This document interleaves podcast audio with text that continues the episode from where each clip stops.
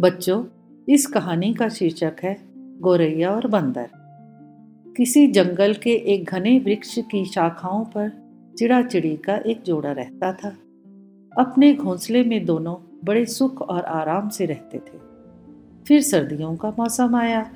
एक दिन बहुत ही ठंडी हवा चलने लगी और साथ में हल्की हल्की बूंदाबांदी भी शुरू हो गई।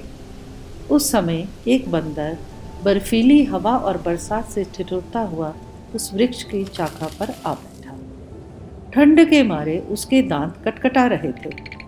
उसे देखकर चिड़िया ने कहा, अरे, तुम कौन हो? देखने में तो तुम्हारा चेहरा आदमियों जैसा है। हाथ पैर भी हैं तुम्हारे। फिर भी तुम यहाँ बैठे हो? घर बनाकर क्यों नहीं रहते? बंदर बोला, अरे, मैंने तुमसे कहाँ सलाह मांगी है? तुम अपना काम करो और व्यर्थ में मुझे तंग मत करो। चिड़िया फिर भी कुछ न कुछ बोलती रही और जिससे बंदर चिढ़ गया। क्रोध में आकर बंदर ने चिड़िया के घोंसले को तोड़ फोड़ डाला, जिसमें चिड़िया अपने परिवार के साथ खुशी से रहती थी। इस कहानी से क्या सीखें? पंचतंत्र की हर कहानी जीवन को सही तरीके से जीने का पाठ पढ़ाती है।